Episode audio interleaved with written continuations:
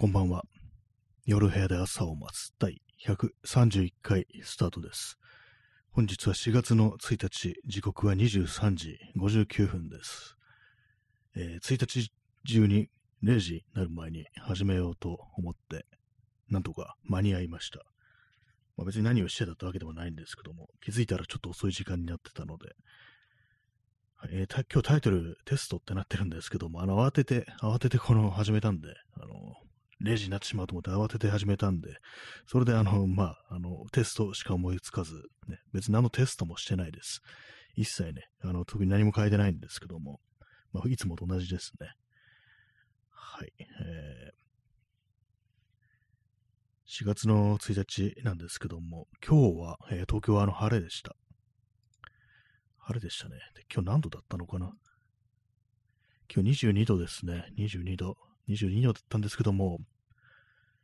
まあ、明日、明日曇りってことで、今なんかね、結構、この、雲、雲じゃないや、えー雨雲レーダー見てると結構ね、あの、東京の、今、結構雨降ってるところが多いんですよ。東京っていうかね、まあ、あの、神奈川の方もですけども、まあ、そういうのもあるんで、明日なんかまた曇りっていうことで、なんていうか、この今花見の季節ですけども、今日がなんていうか、こう、その、一番こう、いい日だったんじゃないかなというね、そういう感じですね。一番こう、天気が良くって、で、まあ、桜も咲いてるという日なんで、まあ、つまり要は、あの、花見日和だと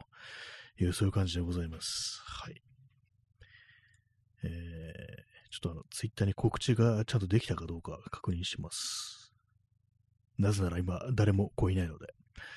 ああ、や、やれてますね。大丈夫ですね。はい。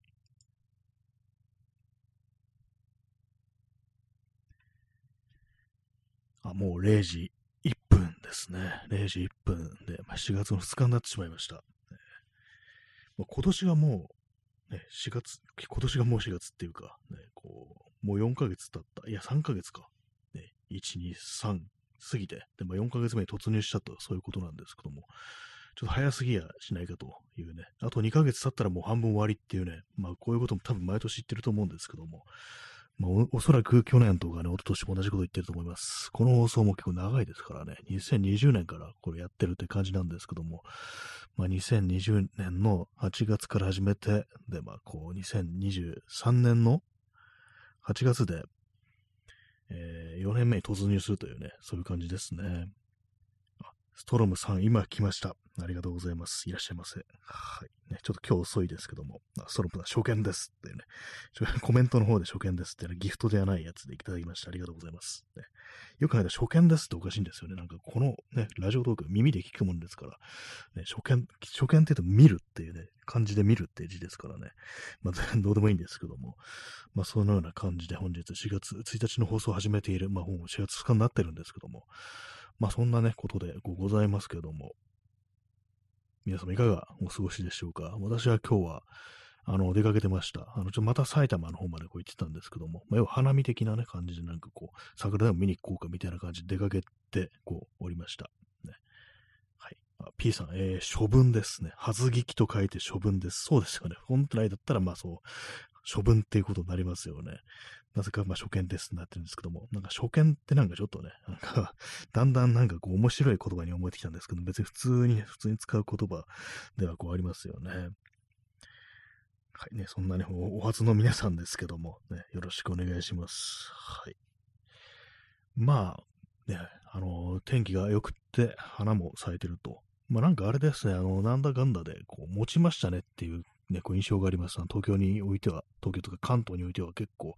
まあ早い時期から結構ね、あのー、暖かくなって、で、まあそうなると枯れる、枯れるじゃないや、枯れてどうするんだって感じですけども、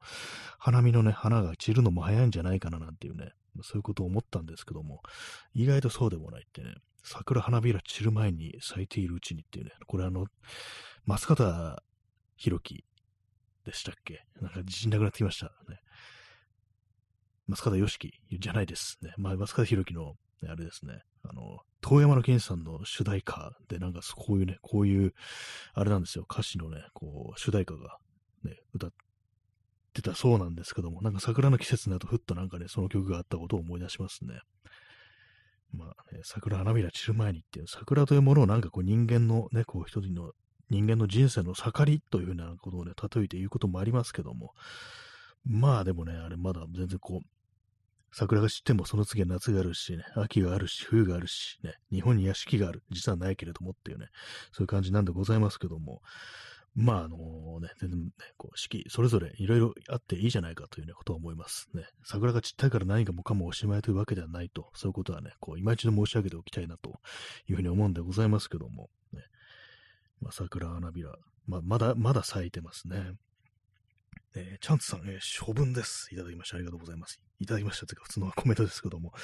ね、皆さん、ね、こう、初めて、ね、来られたということで、本当嬉しいですね。こう、ね、初見、初見、ね、こう、お初のない方こんだけいらっしゃってことでは、初めての人が多いってことは、まあ、どんどんどんどん伸びていく可能性があるという、そういうことですからね、こんな感じで、ま、よろしくお願いします。ね、なんか変な笑い方をしながら、こう、始めておりますけども、あ、ちゃんとさん、えー、優勝、優勝のなんかあの、トロフィー、カップいただきました。ありがとうございます。ね、私の人生とんと縁のなかったものですね。この優勝のカップっていうのは、大体あれですからね、この、ね、このトロフィー的なものっていうのは、大体あれです、本当運動に関係してる、スポーツに関係してるっていうね、まあそういうのありますからね。まあ、大体まあこう、要はね、こう、チームプレー、スポーツ、そういうものですからね、こう、個人というか、まあ個人でも私スポーツ全然やってないですけども、これはね、なかなか縁がないものですけども、でもよくこういうね、こういうなんかこう、優勝トロフィーみたいなもの、これはあれどうなんですかねあの、本当に金でできてるんでしょうかなんかキラキラしてますけども、実はあの、真鍮とかなんかそんなオチがついてたりだとか、メッキだとかそういうオチがね、こうあったりするのかなと思うんですけども、どうなんですかねメッキ、ね、メッキっってなると、あのね、ハイターみたいなやつで落とせるっていうね、ことをなんか聞いたことがあります。はい。あ、耳かきさん、え、初見です。いただきましてありがとうございます。ね、今日はなんかもうみんな初めての人がね、こう、たくさん来てらっしゃるということでね、まあ、この4月の1日ということでございまして、本当にこう、なんていうんですかね、あのー、まあ、新しくね、始めよう、なんかちょっと、ラジオラジオトークとかいうアプリを入れてみようという感じで、こういろんな人がこう始めたんじゃないかなということは思ってるんですけども、私もね、あの今日初めてのこう放送ということで、あのテストというタイトルをつけてます。ね、一体どうなってしまうのかっていう、ところなんですけども、まあ、そんな感じで皆様もね、よろしくお願いします。お初の皆さん、よろしくお願いします。ね、私もこう初めてこう、ラジオトークってものをやってみた、やってみたというね、そんな感じでございます。はい、ね。嘘まみれでお送りしてますけども、ね、も完全4月の2日になったのに嘘まみれでね、こうお送りしてるという感じなんですけども、まあ、そんな感じで今日は、あのー、桜をね、ちょっと見に行ってきたという感じですね。まあ、なんかあのー、東京においては結構桜の花見てると、あれなんですよね。なんかこんな色薄かったかなみたいなことちょっと思ったりするんですよね。なんか私の昔の記憶の中の桜というのはもう少しちょっとピンク色に色づいてたようなこう気がするんですけども、でも結構なんかあのその植物っていうか花っていうか桜、桜っていうのはその周囲の環境に影響があるのかなっていうようなことは、その桜の咲き方、花の咲き方にに、作に至ってそういうことあるのかなと思うんですけども、っていうのも、あのー、まあ、今もう終わっちゃいましたけども、藤原信也っていうね、まあ、写真家が、あの、ポッドキャストをやってて、ちょっと前まで。で、そこでなんかこう、何度か言ってたんですけども、あの、東日本大震災の後、あの、福島第一原発が爆発をして、要はま放射性物質が、まあ、まあ、こういろいろ飛散したというね、そういうところが、ことがあったんですけども、その時、あの、福島の桜。でも結構なんか有名な、こう、非常になんか大きい桜の木ってものがあったらしいんですけども、その桜の咲き方がなんかこう、それまでの例年と違ってなんかちょっと異様な感じでこう、咲いてたみたいな、妙に美しくというか、なんというか、花真っ盛りみたいな感じでこう咲いてたらしい。っていうか、それまあ実際写真撮ってて、私その、まあ例年で、そのいつもどんな感じに咲いてたっていうのはわかんないんで比べようもないんですけども、どうもそのね、地元の人からしても、そうらしいんですよ。なんか、その年はなんか妙になんかこう、満開の極みみたいな感じで咲いたなんていうね、こうことを言ってて、で、それはなんでかって言ったら、やっぱりその放射線が関係してんじゃないかみたいな、要はなんか、ね、なんかホルミシス、ホルミシスっていう言葉がこう、ありましたよね。なんかこう、そういう危機にさされ、さらされたことによって、なんかこう、ぶわっとね、こう咲いたみたいな、そんなことか、もしかしたらあるんじゃないかっていう話をしてて、実際まあその点のね、ことわからないですけども、だとしたらなんか、こう、まあで、実際なんかあれありますからね、放射線ね、なんか事故起こった後、ちょっとやっぱり変異があるみたいな、その植物とか特に、ね、あるなんて話をちょっと聞いたりしますからね、今に霊覚されたりするみたいな、成長したりするなんていう、こう、話を聞いたことがあったんで、桜もね、その例に漏れずっていう感じで、まあそうなると、まあこれはあの放射線関係ないですけども、まあその東京においてなんか桜がなんか昔と印象が違うっていうのは、やっぱりなんか元気なくなってきてるっていうか、それはあるのかもしれないですね。まあ、実際なんかやっぱりあの手入れとかしてないとその寿命みたいな感じで、こう、ダメになっちゃうというか、死んじゃうみたいな、枯れちゃうっていうことがあるらしいんですけども、まあでも本当は、あの、手入れすれば、どんどんどんどんこう寿命手間が伸びていくっていうね、ことをなんかその樹木医っていう人が、こう、この間なんかあのニュース記事で読んだんですけども、まあよくね、こう、やばいんじゃないの変われるんじゃないの？寿命なんじゃないの？って言うけど、実はそんなことはない。ちゃんとまあ手入れすれば大丈夫なんだってことは言ってたんですけども、まあ何もしないところも多いかもしれないですからね、そういう街中の桜みたいなものっていうのは。まあ、だからこう、寿寿命っていうかね、やっぱ老化してきてんのかなみたいなことは若干思ったりしますね。まあ実際メンテとか言ってもね、どういうことをすればいいのかちょっとわからないですけどもね。えー、P さん、えー、地下から吸い上げる血が足りないので薄い。これあれですね、あの、桜の木の下には死体が埋まっているっていう、まあそういう小説が、あの、梶本次郎のね、こう短編小説がありましたけども、それ、そうかもしれないですね。なんであんなに美しいのかっていうと、ね、その桜の木の下には死体が埋まっていくらなんだっていうね、そういう、ね、かん、ことをなんかこう書いてるね、こう、小説がこう、あったんですよ。そうかもしれないですね。やっぱりこう、血を吸ってないっていうことでね、これはなんか、なんか、なんかこういう話とかいろんななんかその、ホラー作家とか、漫画家とかが書いてそうな感じしますけども、えー、なんかあのー、ありましたね、あの、伊藤淳二のなんかこう、ね、作品で、な、なんていうタイトルだったかな、血の玉の樹木って書いて、ね、血玉樹、それとも血玉樹、なんか、なんだかわかんないですけど、それもなんかね、こう、人間の血を吸って、こう、実をつけるみたいなね、なんかそういう木っていうね、そういう怖い話がこうありましたね。今急に思い出しました。やっぱりなんか桜の木もそういうことを、ところをね、こう想像させるような、こうね、なんかこう怪しさがあるのかななんていうことはちょっと思ったりしますね。まあ、桜、桜って結構意外なところにこうあったりしてますからね。割となんか普通のなんかこう民家とかの庭にもあったりするみたいな。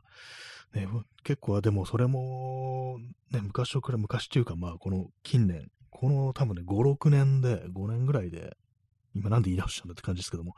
まあ、この数年でなんかこう、伐採されてるとこが多いっていうか、やっぱなんかこう、傷んできたっていうのもあったりして、まあ、あの東京だとあの、中央線沿い、中野、ね、東中野と中野っていうとこがあるんですけども、そのね、ちょっと中間ぐらいに、ちょっと桜並木みたいになってるところがあって、その線路沿いに結構植えられてるんですけども、それをなんか、一部、ちょっと切り倒さな、伐採しなきゃいけないみたいなことがあって、で、まあ、それでなんかこう、やめてくれみたいなことを言ってるか、ね、そういろいろこう、住民の人とかがね、そんなこと言ってる時にあったんですけども、まあ、なんでかっていうと、なんかその、どうも、弱ってるって、枯れ、枯れるとまでいかないのかもしれないですけども、なんかもしかしたらその倒れちゃったりするかもしれないからっていう、まあそういうね、ことで、まあ本当かどうかわかんないんですけども、それでまあなんか伐採したなんてことがこう、あったんですけども、同じような感じで、いろんなところでやっぱこう、ね、あ、ここも、これもしかして桜だったのかな？みたいな、そのね、切った後みたいなのって、割にこう見えたりしますからね。あとまあ自分のなんかこういつもいる行動範囲でも、そういえばここ前桜の木あったよな、みたいなのが結構まああったりして、周りにね、やっぱずっとなんかその、ノーメンテでね、こう維持できるようなものではないから、まあある程度ちょっと弱っちゃうと、まあ、倒すか、倒すかってあれですけども、伐採するかみたいなことになっちゃうんでしょうね。まあ、そのね、こう、メンテナンスをするのに、メンテナンスって言うとなんか機械みたいですけども、まあ、手入れをするのに、まあ、どのぐらいの、まあ、こうね、労力が必要なのかちょっとわかんないですけどもね。まあでも、まあ、東京はなんか割と緑がこう多いらしいっていう、こう都市部にしては、なんかこれがあの、大阪だとね、あんまなんか木がなくって、割となんかこう、そういう東京とかから行った人が、なんか緑がなくてびっくりしたみたいなこう話をなんかね、こうたまに聞いたりするんですけども、実際ね、どうなんですかね、東京は割とまだ緑多い方なんでしょうか。結構なんか東京はあれなんですよね。あの、路上でなんか緑育ててる人が多いっていう、普通のなんか民家のね、こう、軒先というか、こう、家の前とかに、こう、植木鉢とか置いたりして、ね、こう、それこそ歩道の部分までなんかそういうのをこう置いてるっていうね、割となんか見たりするんですけども、その特に下町の方とかそういうの結構あったりするんですけども、まあ、それも昔と比べるとやっぱ、ね、ちょっとずつ減ってるな、なんていうね、ことは思ったりするんですけども、まあ私もなんか最近、そのちょっとね、観葉植物でも置いてみるかみたいな気持ちになってるんで、まあそれもあってね、なんか割とそう緑を見るようになってきたんですけども、まあなんかあんまな、その歩道までね、そのプランターとかが出てる、植木鉢出てるなんていうのが、ちょっと前に比べたら、昔に比べたらやっぱりなくなったなというね、こう感じのことがあるんですけども、あれなんですよね、なんかあの、ご老人が割となんかその緑を育てるっていうね、ことが好きになる傾向にあったりして、私の祖父も、なんか結構ね、ベランダにそういうプランターとかを置いたりして、いろいろ育ててましたね。月下美人とかね、なんか、結構、まあ、めったに花を咲かせないというやつなんですけども、育ててて、で、まあ、その花咲いた時とか写真撮ってましたね、なんかね。ねまあ、その写真なんか結構そのね、あの、ピンボケでなんか全然写ってなかったってそういう思い出があるんですけども、ね。ピント合ってねえなと私思ったんですけども、やっぱ今思うと、あれですね、あの昔のフィルムの一眼レフとかですから、ピント合わせるの難しいよなと思いますね。特にあの、年寄りだとね、あの、なかなかこうピント合ってるかどうか、そのファインダー覗いただけだとね、わかりづらいですね。今だったらこう液晶モニターとかでね、拡大して確認できるんですけども、昔はほんと肉眼でしかね、こうファインダーを覗いてでしか見れ見えないですからね。まあそれは間違えるっていうかなんかそのね、うまくピント合わないよなみたいなね、感じのことは思いますね。まあそういう感じで私のなんかね、そう、祖父は割となんか育てたりしたななんていう多肉植物を結構置いてあったりして、サボテンとかなんかね、置いてましたね。で、なんかちっちゃいなんかあの、温室みたいのも確か自分でね、作ってたようなこう、記憶があるんですよ。ベランダに置けるぐらいのちっちゃいやつ。その中でやっぱなんか、なんか育てたような気がしますね。まあ、全然まあ子供の頃の記憶なんであんま覚えてないんですけども。もう今思うとなかなか面白いことするなと思いますね。本当に。木木でね、こう、骨組みみたいなの作って、そこにまあ、そのビニールを貼るっていうね、まあ、ほんとちっちゃいちっちゃいビニールハウスみたいな、そういうのやってましたからね。まあ、割とハマるのかもしれないですね、結構ね。私がまあちょっと前に読んでた本でもそういう感じで、そういう庭仕事だとかね、そういう植物を相手にしてなんかいろいろやることの、こう、まあ精神的にこう、非常にいい作用があるっていうね、そういうことを書いてあったりしたんで、まあ、それもあって私はなんかこう、育てるって結構ありなのかななんていうふうに思ってるという感じですね。まあ、これが前のね、私だったら本当にまあ、部屋に緑を置くだけだったら、緑が欲しいだけだったら、あの、偽物でもいい、増加、増加というかなんかね、増草、ね、そういうものでもいいんじゃないか、フェイクのね、草でもいいんじゃないかなっていうぐらいぐらいに思っちゃったかもしれないんですけども、やっぱりそういう話を聞くと、やっぱりこう、生き物を相手にするっていうのが、こう、まあまあね、こう、大事なんだっていうね、大事なんじゃないかっていうね、まあそういうことは思ったんで、まあだからこう、今回生きてるね、ちゃんと生きてるものをこう、部屋に置いておこうかななんていうふうにこう思ったりしてるところですね。でもなんかこう、一応今はあれです、あの、ね、この、まあ、コメントで教えていただいたあのテーブルヤシってやつと、えー、ポトスね、こうよくいろんなところありますけど、ポストスとヘデラっていうこの3種類ちょっと行ってみようかなみたいなことを思ってるんですけども、まああれですね、あのー、置き場所もそうなんですけども、あの、鉢が問題だなって、植木鉢、ね、どういうところに植えていくかみたいな、それがね、ちょっとね、あのー、どうしようかなと思ってるんですけども、どんなやつがこの部屋に合うかなっていうのがあったりして、まあなんかあの、黒っぽいやつよりも、もう少しちょっと明るめの色っていうか、あれですね、プラスチックとかじゃないものがいいんじゃないかなというふうに思ってて、そういえばなんかあの、セメントで作った植木鉢ってあるよなというふうに思って、で、まあそれね、こう、ちょっと調べてというか、なんかね、あのー、買うんじゃなくて自分で作るっていう手もあるかなっていう、まあ、セメントはあのホームセンターとかね、それこそ100均とかにも売ってるんで、だからなんかそういうので、なんかあの、ちょっと今さっき調べてたんですけども、牛乳パックね、空いてる牛乳パックとかにあのセメントこう入れて、そこにまあ、その、もう一つ的にペットボトルみたいなのをね、こうドンとね、こう中へ突っ込んで、そうするとまあ穴、穴が開いたみたいになりますから、それで乾燥したらね、その、剥がしたりして、で、それでまあ、形で出来上がるってものらしいんですけども、まあなんかそんな感じにちょっとやってみようかなっていうまあでもちょっと時間かかるんで、あの、あれらしいんですよ。あの、セメントっていうのは、あの、酸性なのかな？酸性だったかアルカリ性だったかで、まあ、そのまんまね、その、まあ、セメントの植木鉢できたとしても、そのまま土入れて、こう、植物入れても、まあ、良くないと、育たないらしいんですよ。その、まあ、酸性だか、アルカリ性だかのあれが悪いと、まあ、土壌までそういう風になっちゃうっていうことなんでしょうね。まあ、それもあるんで、なんかあのー、明板を入れ、のね、溶かした水に、こう、結構長いこと漬け込まなきゃいけないっていうのがあるんで、ちょっとなんかめんどくさいなと思ったんで、もしあの、ちょっと、ね、あの、手頃の値段で売ってたら買おうかなっていうふうに思ってます。ね、セメント。セメントちょっと重いですけどもね。なんかでもなんか見た目がなんかちょっといい感じなんで、こう部屋にそういうものを置いてあるっていうのもいいかなっていうふうに思ってるところですね。もう置き場所どうするか。あんま高いとこ置いて落っこちたらとかね、そういうふうに考えると、まあ、ちょっと気になるところではあるんですけども、まあ、窓際しか基本置くとこはなくって、で、まあ、あの日の当たる時間とか、まあ、カーテン開けとくようにして、それでまあ当てね、光に当てようかなっていう感じですね。まあね、くさくさくさくさ言ってますけども、ね、結構まあ言い始めてから長いですね。なんかあの、もう1ヶ月ぐらいなんかこんなこと言ってるような気がするんですけども、なかなかこう、実際買う、買ってないよなっていうようなことはね、こう思うんですけども、あとあれですね、あの、空気がきれいになるって言いますね。あの、草があると、草っていうか植物があると。まあ、どういう作用かわかんないですけどもね。まあそういうのもあるんで、なんか、部屋の空気を爽やかにしてほしい。ね、私がなんかね、こう、ずっと、ね、こう、吐いてるね、息の、ね、せいでね、なんか二酸化炭素の濃度が濃くなって、それでなんかすっごく眠くなったりするんじゃないかみたいなね、そういうこと思ったりするんで、まあそれはあの、換気すればいいんですけども、あ、えー、P さん、えー、水栽培などいいかも。あ、そうですね。水を使っていう手もありますよね。あそっちの方がなんかあの、いろいろこう、やりやすいのかもしれないですね。水だと本当になんか入れるだけでいいっていう、土とかなんかこうね、ありそうですけども、その栄養とかそういうのが、水だと、水もなんかあの、溶かす肥料みたいなやつありますよね。割にそれもありかもしんないですね。水で、なんか水っていうと、なんかあれですね、あのー、それこそ金魚とか飼う水槽みたいに常になんかこう、ブクブクブクって言ってる、ああいうの酸素送り込んでるやつありますよね。なんかああいうの部屋に置いてあると、まあ、それこそ水槽的な感じになっちゃいますけども、なんかこう、そうするとなんか水がなんか流れてるみたいな感じで、割となんかね、こう、いい感じになりそうな気もするんですけども、まあ、ちょっと手入れ大変そうだなみたいなのがあるので、まあ、それ鉢に、ね、鉢で普通に水栽培、瓶とかにね、なんか突っ込んでみたいな、そういうのもありかもしれないですね。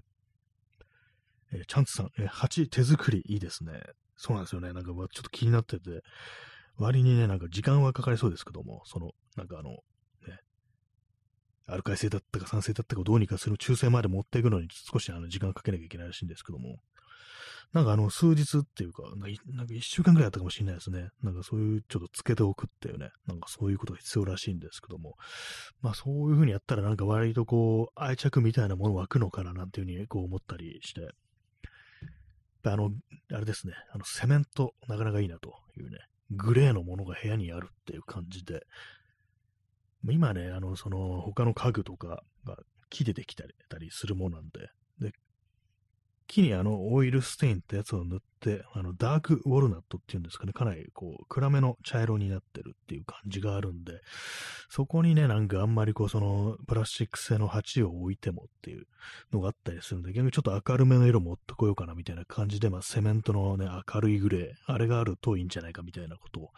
まあ思ってたりするというね、感じですね。割となんか私昔本当になんか部屋に置くものなんか色使いみたいなものって全然こう気にしてなくって、まあちぐはぐな感じにすごいずっとなってたんですけども、まあなんていうんですかね、まあ少しは気を使ってみようじゃないかっていうそういう気分に、まあさっき気になってて、まあそれでこう、セメントいいじゃないかという感じですね。まあとりあえずなんかあのどっかで売ってたらまあ手頃になってたらまあ買ってみようかななんていうふうにこう思ったりしてます。セメントのプランタっていうのもなんかね、結構良さそうですけども、あれですね、まあでも、作るの大変そうですね、そうなるとね。型を作んなきゃいけないですからね、そうなると大きい木で、ね、あのー、よくね、あの、大工さんとか、ね、工事とかするときになんかあのー、なんていうんですかっけ、あの、セメントをなんか流し込むときにね、あの、ガードみたいな感じでする板、ありますよね。なんか名前が出てこないんですけども、ああいうやつを使って作んなきゃいけないなっていう、なるんで、ちょっとまあ手間かかるんですけども、そのまあ丸いやつだったらまあまあそこそこ、ね、それこそあの、ね、ちっちゃめの四角いやつとか、牛乳パックとかでできそうなやつっていう、まあああいうのはいいんじゃないかなというふうに思ってますね。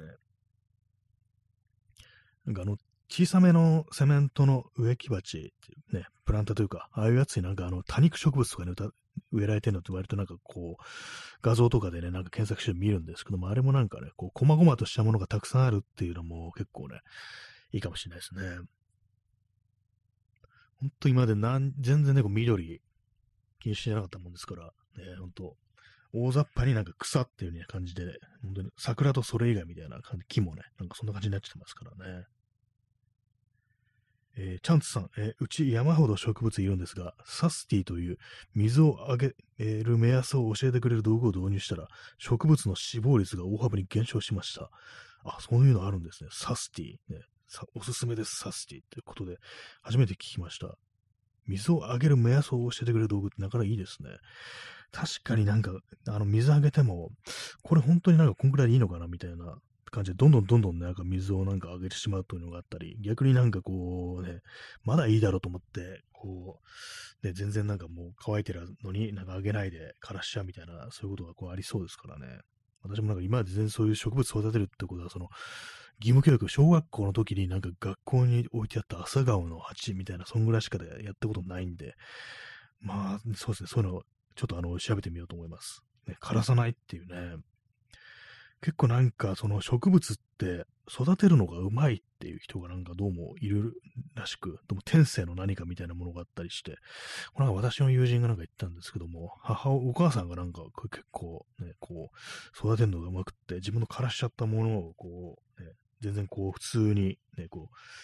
生きながらさせてるなんていうね、話を聞いたことがあるんですけども、まあ私ね、そういうのやったことないんで実際どっちに転ぶかという感じですけども、ちょっとそういう道具をね、こう頼ってみるのも良さそうですね。こう、ちょっとあの、すり調べてみたいみたいと思います。ありがとうございます。サスティっていうね、肩が痛いティーみたいな感じですかね。サスティとか言ってなんかあの、ね、あの、地面、地面じゃないや、その土になんか刺したりして、ね、こう、なんかメーターみたいなのがあるのかなみたいなね、そういうのは想像してるんですけども、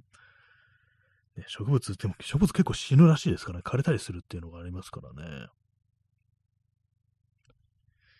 結構雨降ってますね、今外ね。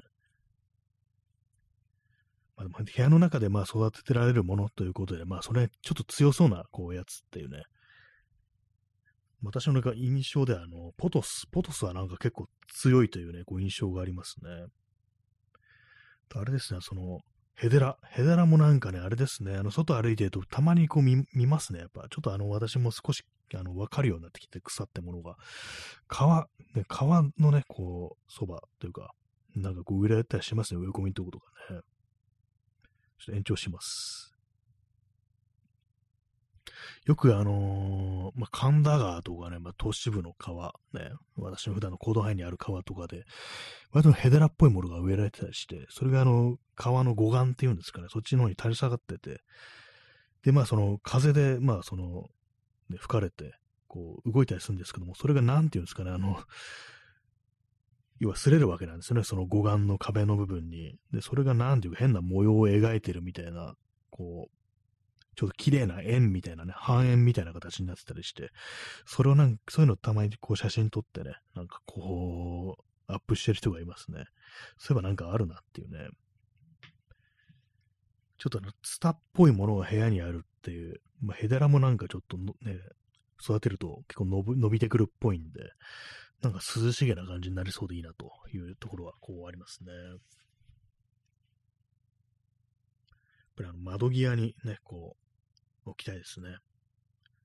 えー、チャンツさん、えー、ポトス強すぎて家が占拠されます。どんどんどんどん伸びて、どんどんどんどん増えていくって感じなんですね。やっぱ強いんですね、あれね。なんか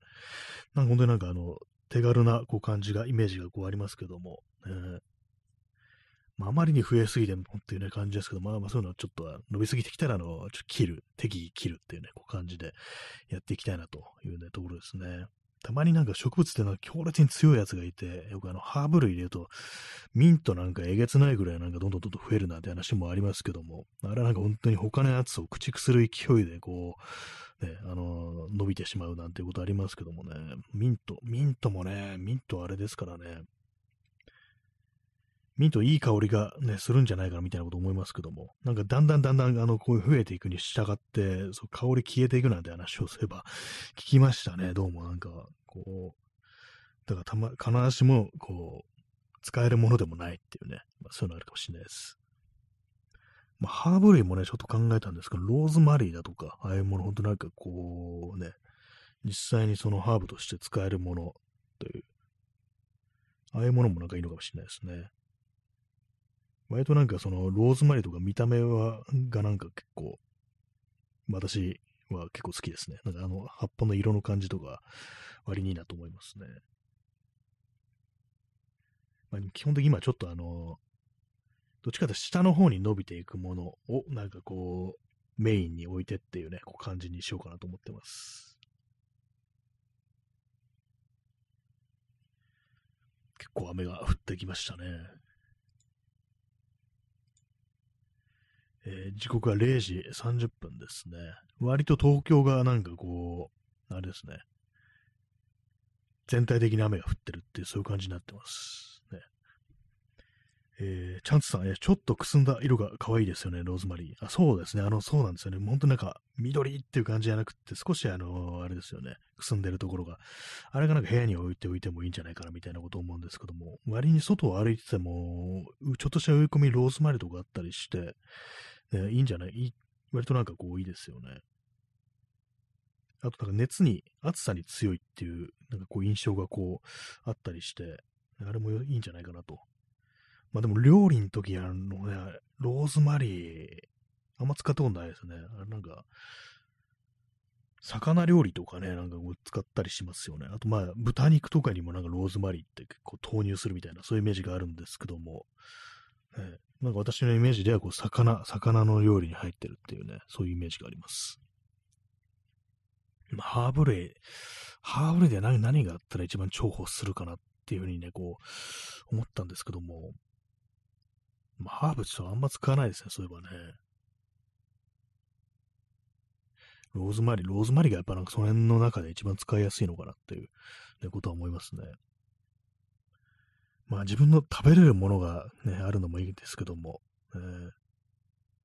まあ本当野菜とかはね、ちょい難しいですからね。私も前に一回だけあの、ほうれん草をプランターで育てるってことやったんですけども、やっ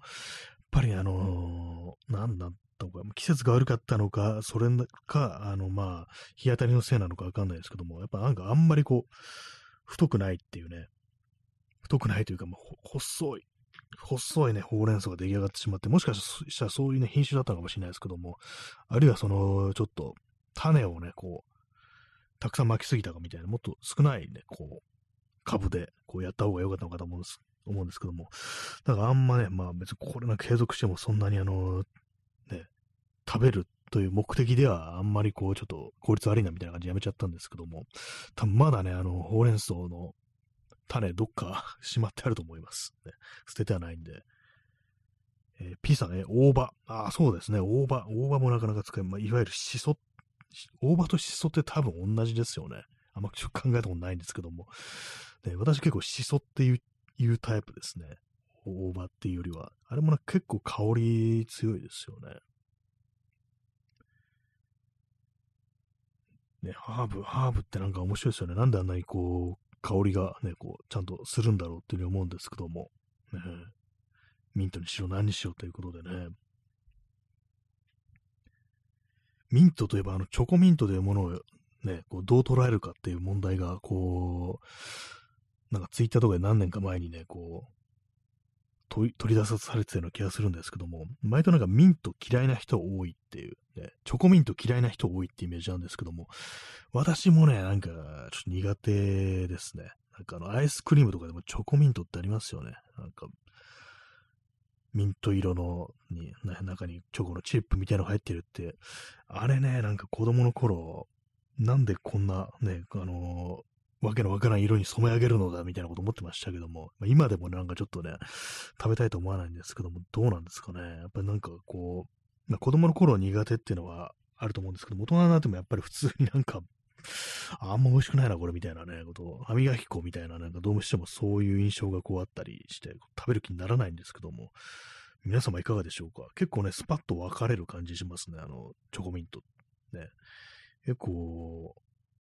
好きな人は好きだけども、大体、まあ、あの、あんまこれはっていうね、人の方が多いっていう、そういうイメージがありますね。まあでも自分でミント作ればね、チョコミント、ね、こう、作り放題ってわけでもないですけども、ね、ミントの葉っぱにチョコレートくるものかよって感じですけども、それはそれどうなんですかね。あんまうまくなさそうですけどもね。まあ本当はね、葉っぱだったらね、あのね、こう、本当コカインの葉っぱとかがあったらどうなのかなっていうことこうたまに考えますね。南米とかだとね、普通になんか植わってて、こう、昔はなんかこう、まあ、南米、ね、で大雑把に南米とか言ってますけども、結構その、まあ、高地で高いところで標高が生活してるってことで、まあ、あの、疲れる、山とかにね、こう登ったりして疲れる、疲れた時に、その辺のコカの葉っぱをね、こう取って、それをなんか噛んで、ガムみたいに噛んでね、元気出すみたいな、なんかそういうことをなんか昔や、ね、あったみたいな話を、なんかの本でね、ほんとなんか昔子供の頃に読んだ本だと思うんですけども、こう、読んだ覚えあるんですけども、実際ね、どうなんでしょうかね。えー、チャンツさん、えー、歯磨き粉の方がミント味を語っているのだという認識で、ミント味アイス大好き派です。歯磨き粉の方が、なんでこれね、なんかアイスの味がする、こうね、ミントじゃない、あの、歯磨き粉だみたいな、そういう感じでこう覚えれば、ね、そういう認識をなんか逆にしていくっていう、それは確かにありかもしれないですね。これ何度も何度もやってれば、そのね、実を結ぶかもしれないですね。訓練次第で、こう、逆転させることができるっていう。ね、歯磨くうめえなみたいな感じでね、なんかこう、食べちゃったりしてみたいな感じになりそうですけども、ね、ミント味アイス大好きかっていう。ね、ほんとなんかわく、なんかスパッとんと分かれる感じしますね。まあ普通になんか口に入れるものとしては、その歯磨き粉以外であるガムっていうね、ガム。ガムでは、ガムはね、なんか割とまあ普通に食べるというか、まあ噛むというか、まあそういう感じのことができるんですけども、なんかアイス、ね、チョコとアイス、チョチョコミント、なんかわけのわからない、ね、あの、食べ物だなみたいなことはずっと思ってましたね。まあ、スースーするものって子供は割と苦手だったりしますからね。まあ大人になってもそうですけども、発火とかね、なんかありますよね。あれもなんか、なんだこれはみたいなね、おばあちゃんが好きな味だみたいな、そんなこと思ってましたね。えー、P さん、子供向け歯磨き粉のいちご味。ああ、なんかありましたね。ほんと、こんで子供の、子供の頃、いちご味っていうね、まあ、あんまこう私がそういうの使ったことないんで、あんま記憶もないんですけども、はい。どうなんでしょうか。ね、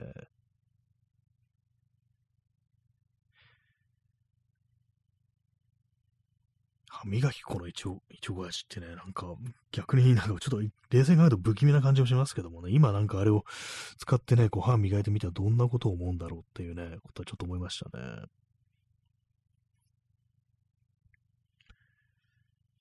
はい、えー、0時37分ですね。まあ、雨雲レーダーが目の前にこう表示されておりますけども、東京の西の方というか、多摩方面ですかね。そっちが結構降ってたりっていうか、あれですね。あの、川崎だとかああいう方が、割とかなり強く強く雨が降ってるというね。そんな感じですね。まあでもまんべんなくね、結構強めの雨が降ってるという、そういう感じでございます。まんべんなくというかなっていうか、今一部、なんか杉並とかね、なんかそういうとこがちょっと降ってない感じですけどもね。ね、まあ、こう、急に、ね、雨が降り出すと、なんか思いますよね。あのー、よくね、自分がね、今こう、雨が降ってるどの頃とかを、こう、ツイッターとかに書いたりすると、あの、住んでるところが特定されるなんていうね、こう、そういうのね、こう、ありますからね。だから今、ね、こう、今ね、ここういうところでこう行ってて、今、あ、今なんか雨が止んでるっていう風にこう言ったら、あ、こいつここに住んでやがるみたいな、ね、感じでこうすぐ分かってしまうっていうね、そういうことありそうですよね。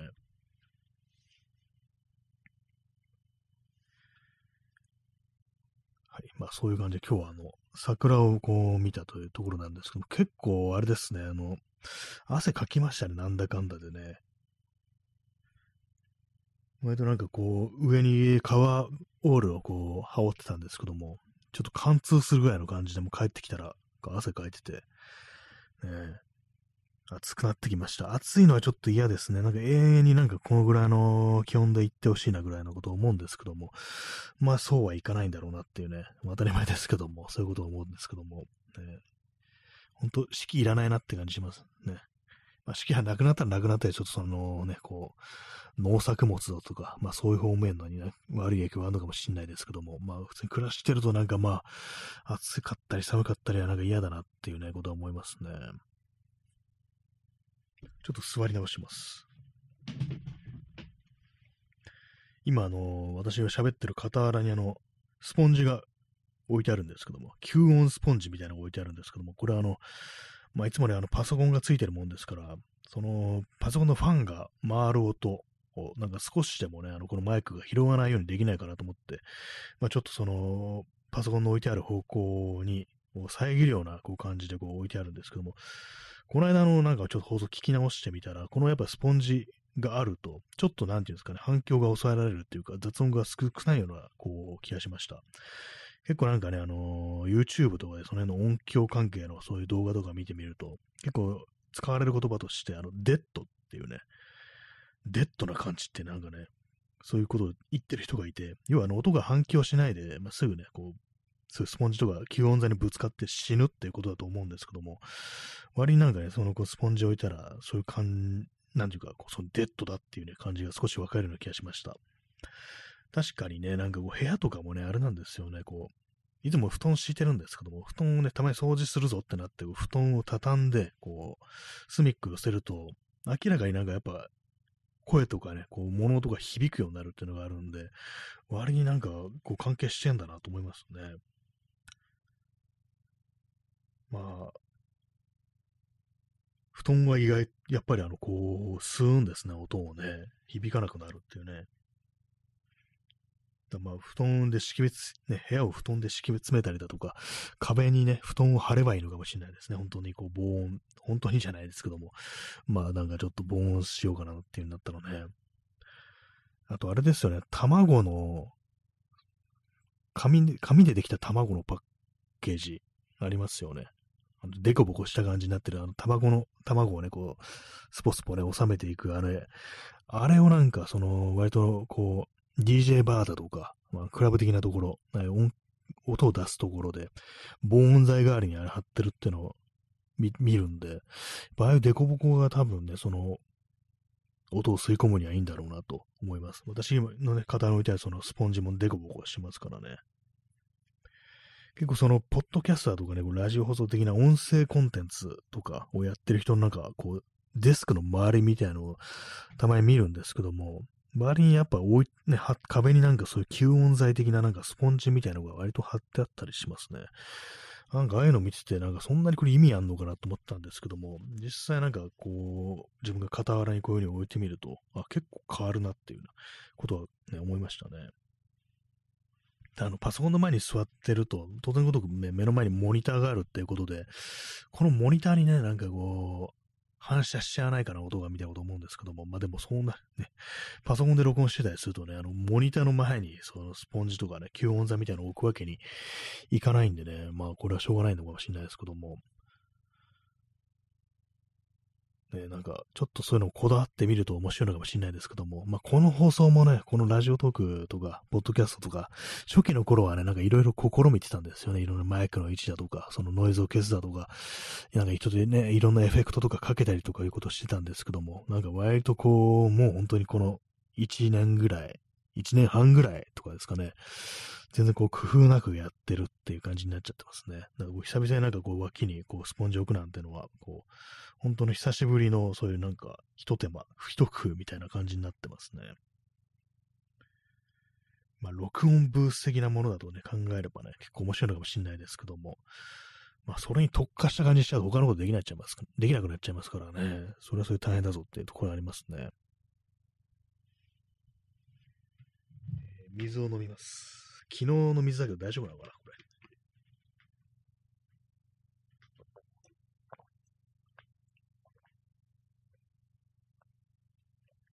まあ、今日はそこそこ汗をかいたので、ちょっと水はね、飲まなければと思ってます。水は本当1日2リットルはね、飲まなきゃいけないと言いますけども、ね、なかなか難しいですよね。難しいとか言ってないで飲まなきゃね、こう、飲んだ方が絶対ね、調子いいわけですからね。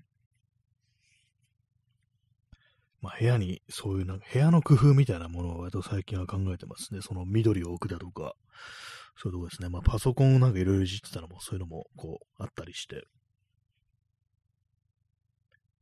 まあ、まあ、前も言いましたけども、一番やっぱりあの、本当場所取るっていうか、ちょっと手間取る、手間取るっていうか、やっぱりなんか、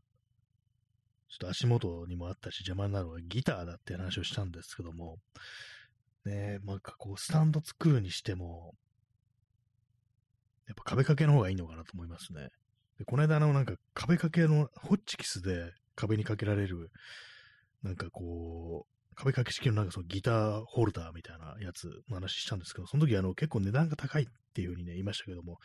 なんか7、8千するってこと言っちゃったんですけども、よく調べたあれですね、その、そのホッチキスでやるやつ、あの、壁美人ギターヒーローっていうね、なんかちょっと不思議な商品名なんですけども、まあ、壁美人っていうのは、なんかそういう、こう壁にホチキスだけでね、こう、あんま傷をつけないで、こう、いろいろ取り付けられるっていうね、そのシリーズがあるらしいんですけども、その中のギターに特化した壁美人ギターヒーローっていうね、商品があるんですけども、それはあの3000円ぐらいでしたね。3000円。まあ3000円でもまあちょっとね、あの高い、はっちゃ高いですけども、えー、まあ結構その、一本だけだったらいいんですけども、あのー、何本かに私ギターあるんで、今普通に今、こう、しまってない、普通に出してるやつ、スタンドにね、こう、一本一本立てかけてあるやつが、えー、3本あるんで、エレキギターと、エレキベースと、あとアコースティックギターと、クラシックギター1本あるんですけども、まあそれがね、やっぱこう、全部かけるとなると、ね、普通にまあ、その、しまってるやつも含めるとなるとね、まあ、なんていうかこう、1万5千円ぐらいかかるじゃないかみたいな、そんな感じのね、ことを思っちゃうんで、なんとかね、こう、安上がりにやる方法ないかなと、まあ考えてないですね。まあ、特に考えてない、そんな。まあ、ラック的な感じで、こう、一箇所にこう全部ね、こう、収めるって手もありますね。まあ、場所は取りますけども、まあ、すっきりはしそうだなっていうね、ことなんですけども、まあでもなんかまだまだね、こう、最高の余地がありますね、こういろいろね。やっ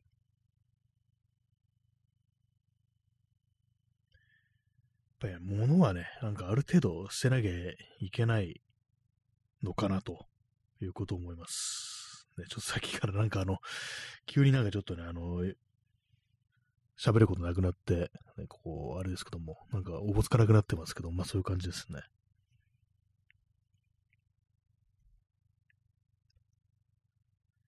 まあ、来週の、この来週の週末はもう終わりかなっていうね。終わりとは言わなくても桜で、終わりとは言わなくても、まあ本当、花見とかするにしても、ね、こう、散りかけというか、ね、こう、死にそうな桜のもとで、こうね、やるという感じになりそうですね。どうなんですかね実際まああんまその大きな公園とかね、行ってないんですけども、それこそ、井の頭公園だとか、代々木公園だとか、そういうなんか花見客とかがたくさんいそうなところ見てないんですけども、どうなってるんですかね、やっぱ。なんか本当昔は、そのコロナ以前、本当なんか大騒ぎしてる人がね、こうたくさんいたなんていうことがありましたけども、やっぱそれ以降ね、本当なんか、パタッと、こう、当たり前ですけども、やっぱやらなくなったっていうのがあったりして、ね、復活するんですかね。なんか空気的にはね、なんかもう一緒みたいな感じのがね、こうあったりするんですけども、まあそれでもまあ全員が全員戻ってくるわけじゃないですからね。えー、私あの桜花びら散る前に咲いているうちに、まあ、それは松川博樹ですけども、えー、その、ま、ね、花見するってなると、私、あの、東京の杉並区ですね、和田堀緑地っていうところがあって、そこでまあよくやったりしたものですね。結構、そこはなんか割とこう、季節になると、ね、それこそ敷物敷いて、いろんな人がこう、ね、桜を眺めつつ、泥酔してるなんていうね、ことありましたけども、比較的、そうですね、他の公園と比べたら比較的マナーが良かったんじゃないかなと思います。まあ、他のとこあんま知らないですけども、結構ね、あの、井の頭公園っていうね、ところあるんですけど、東京に、そこはなんかなかなかこう、ね、池があるんですけども、なんか池に飛び込むね、若い人たちもいるみたいな、そんなことを聞いたことがありますけどもね、実際どうなんでしょうかね。水を飲みます。昨日の水を飲みます。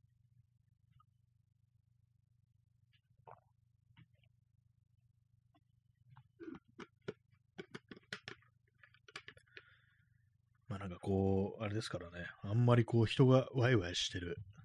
こう、そういうの見てないですからね。まあ寂しくはありますけども。えー、まあでもそういうのも自分のね、こう、私自身の、こう、なんていうか、こう、その時のこうテンションみたいなのも関係してますからね。なんか虫の居所が悪い時にそういうふうになんか、ワイワイしてる人を見ると、なんかうるせえなみたいな感じのこと思ったりするんでしょうね。その辺なんか人間っていうのは、こう、非常にいい加減というか、なんというか、自分本位に考えるようになってますからね。まあ、祭り的なものっていうのが、本当にこの数年であんまり行われなくなったということがあるんで、どうなんですかね。やっぱやっぱり何かがこうもう変わってしまって元に戻らないのかなというね、ことを思ったりするんですけども、まあ、まるっきり同じにはならないですね、本当にね。まあ、普通に宴会とかやる人も、まあ、いるいるわけで、いるわけですけども、ね、全員が戻ってくるわけじゃないっていう、そういう感じですね。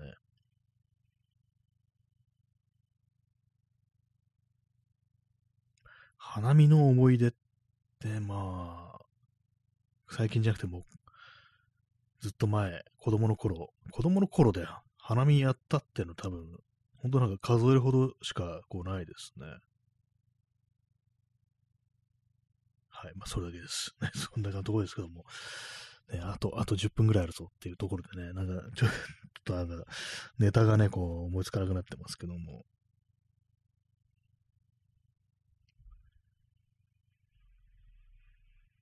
あれ、昨日話しましたっけ？あのー、熱帯魚の店にハムスターが、こう、ね、ハムスター取り扱うようになったってね、話したと思うんですけども、ね、ああいう感じの生き物、ね、動物的なもの、どうなんでしょう？かやっぱ部屋にいると、いいんですかね？いや、いい、いいとは思うんですけども、なんかね、あのまあ、犬とか猫だったらね、まあ、非常にま動き回るわけなんですけど、結構一箇所にいる系の、まあ、そのカゴの中入ってるとかね、まあ、鳥とかね、まあ、鳥出すこともありますけども、ハムスターとかなんか大体まあその、ケージの中にいるっていうね、感じですからね。どうなんですかね、ああいう、なんかこう、カゴの中にいる動物は、何を持ってるんでしょうね。ハムスターとか何を持ってるのかなということをね、こうたまに考えたりします。まあ、この前ね、昨日も話しましたけども、あの、子供の頃、学校にウサギがいたっていう話をして、で、やっぱずっとまあその、ね、小屋の中にいたわけなんですけど、ウサギ小屋の中に。やっぱりなんかね、考えちゃいますよね。あのー、あんまりね、そう感情みたいなものをこう、出さない。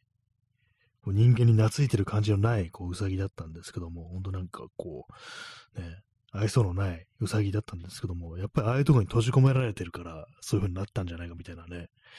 ことをやっぱり考えたりしますね。この話何度かしてますけども、えー、こういわゆる抗菌反応みたいなね、あの、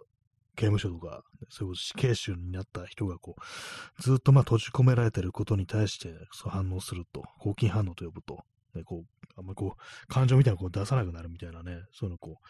あったりするみたいですからね、やっぱ動物に関してもやっぱりそういうのはあるんじゃないかなと思ったりして、ね、そういうことを思います。まあなんかあの、かわいそうでですね、なんかそう考えるとあの学校にいたウサギたちもね、まあ小学校だったんですけども、まあ6年間、6年間いて、そのウサギたちが、ね、死んだのかな？死んだような記憶はないんですよ。ねまあ、そういうのまあ、あんまこう、ちゃんと見てなかったかもしれないですけども、実際ね、うさぎの寿命ってどんくらいなんだろうっていうね、こと今ふっと思ったんで、ちょっとあの、気になって検索します。うさぎ。なんかずっとね、同じのが生きてたような、こう、気がするんですよね。まあ、6年ですからね、まあ、そんなぐらいまあ、普通にこう、ね、うさぎ。今ちょっと変な体勢でやってるんで、なかなか字が打てないです。うさぎ寿命。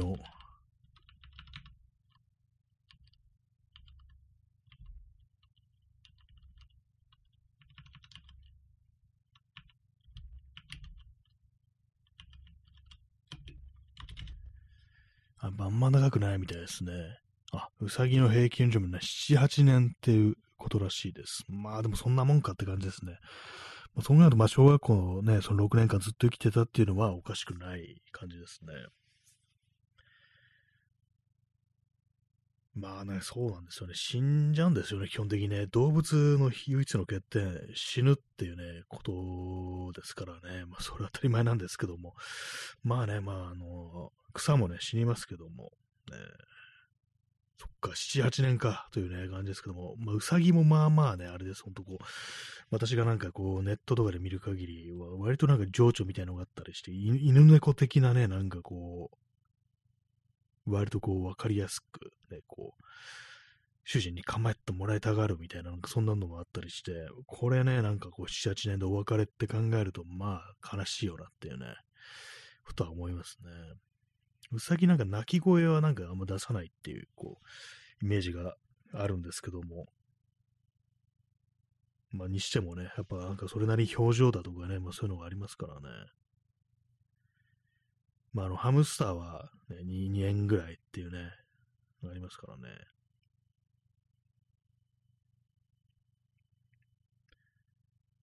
まあ、それに比べて、ね、こう、植物は喋ったり、ね、こう、鳴き声を出したりしないから、こう、あまり悲しまずに、表情もないし、顔もないし、ね、こう、顔ないんですよね、植物ね。目とかついてないですからね。これ目とかついてたらちょっとあの死んだ時、枯れた時悲しいのかなと思うんですけども、ね、やっぱりそういう気持ちを味わうために、なんていうんですかね、ぬいぐるみに作るときになんかつける目みたいなのを買ってきて、あの、ね、植物にペタッと貼ってみるのも、ちょっとおつなものかなというふうに思います。ちょっと擬人化的な感じでそういうことをやってみるのもね、割にいいのかな。よくはないですけども、ね、何かこう見え方ちょっと違ってきそうですね。はいね、まあ、そういう感じで、今日はテストというね、謎のタイトルでこう話してるんですけども、まあ、慌てて、慌てて始めたということでね、あの、時間が遅くなって、まあ、適当な名前つけましたけどもね。最近本当になんかこう、話すネタがこう、ないですね。まあ、映画だとか見てないし、本も読んでないしっていうね、それがまあ大きいと思います。ちょっとね、ピン、ね、あの話すことないなと思ったけど、大体もう本の話とか、ね、こう、本の話とか映画の話とかしとけばね、間違いなかったんですけども、ね、特に映画の話ですよね。どうも最近新しいものを見てないもんですからね、これなかなか出てこないというね、ところでございます。はい。今年はあれですね、ほんと。ね、全然映画見てないですね。2本ぐらいしか見てないと思います、本当に。本当にこんな見なくなるとはっていうね、ことは思ったりしてますね。本当にあの、この数年、コロナ以後、あの、レンタル DVD、ゲオとかツタヤとかああいうやつ、ほんとなんかね、あの、いろんなところで閉めちゃったりしましたからね、店舗数が減ったっていうね。で、まあ、あと、まあ、普通にね、ネットリックスだとかね、こう、ああいうもの、ああいうのがあるから、借りに行かなくなったっていうのがね、こう、あって、やっぱ寂しいですね、なんだか、ね。こう、あ、ここそういえば、あの、ツタヤだったよなとか、ゲオだったよなっていうことをね、割となんかそういうありますからね。もうなんか一つの時代が終わったなっていうことをなんかね、その、かつてゲオだったところとか、かつて伝えだったところをね、こう前を通るためにやっぱこう思ったりしますね。まあ、全部なくなったわけじゃないから、なんか僕ちょっとね、あの足を伸ばせば普通にあの借りに行くこともできるんですけども、ぱりね、たまにね、なんかこう覗いたりすると、やっぱ人少ないなみたいなね、人減ったなっていう、ビデオや人減ったななんてことをやっぱこう思ったりしますね。やっぱああいうところにしかない独特の空気ありますからね、本当に。夜ね、こう本当夜中の、夜中の深夜のビデオ屋の空気みたいなのがありましたからね、それがなんかもう味わえないのかなと思うとちょっと寂しい気がしますね。はい。えー、ね、そんなわけで、本日4月1日、日付変わりましてね、もう7月の2日になりましたけども、えー、時刻は0時58分ですね。0時58分。ね、日曜日になりましたけども、まあもう嘘はつけないぞというね、ところでございますね。まああんま嘘ついてる人いませんでしたけども、全然そういう発想ないですけども、インターネットでなんかちょっと変なこと言ってね、あのちょっと炎上するみたいな人は多分いるのかもしれないですけどもね。まあでも終わりです。もう諦めろっていう感じですね。もう2日なんだっていうね。いつも通りの嘘に戻せって感じですね。ま また微妙にちょっと時間待っちゃいましたけども、まあ、そういう感じでね、えー、本日の皆様、えー、ご清聴ありがとうございました。それでは、さようなら。